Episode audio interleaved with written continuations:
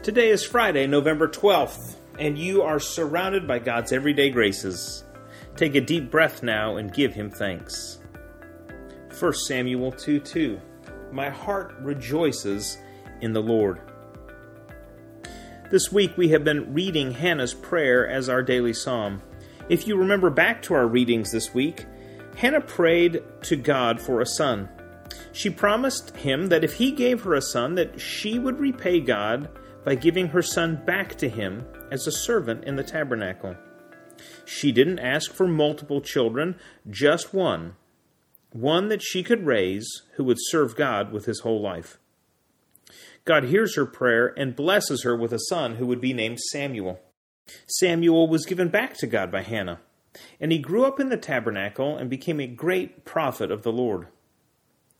As a parent, I've tried to put myself in Hannah's position, and I think about how hard this had to have been for Hannah to give up a child, her only child, and yet she praises God. Today we see that God in turn blesses Hannah again with even more children. But Hannah's prayer of praise was given before she knew that God would bless her again. Hannah is an inspiration to me. She praises God for what she has, not what she wished she had. She praises God for her ability to give and to serve. She praises God even when it's hard because He has done good for her. He has given her a son. Today we praise God because He has given us His Son. We read about that in Colossians 2, verses 13 and 14 today. When you were dead in your sins and in the uncircumcision of your flesh, God made you alive with Christ. He forgave us all our sins, having canceled the charge of our legal indebtedness, which stood against us and condemned us.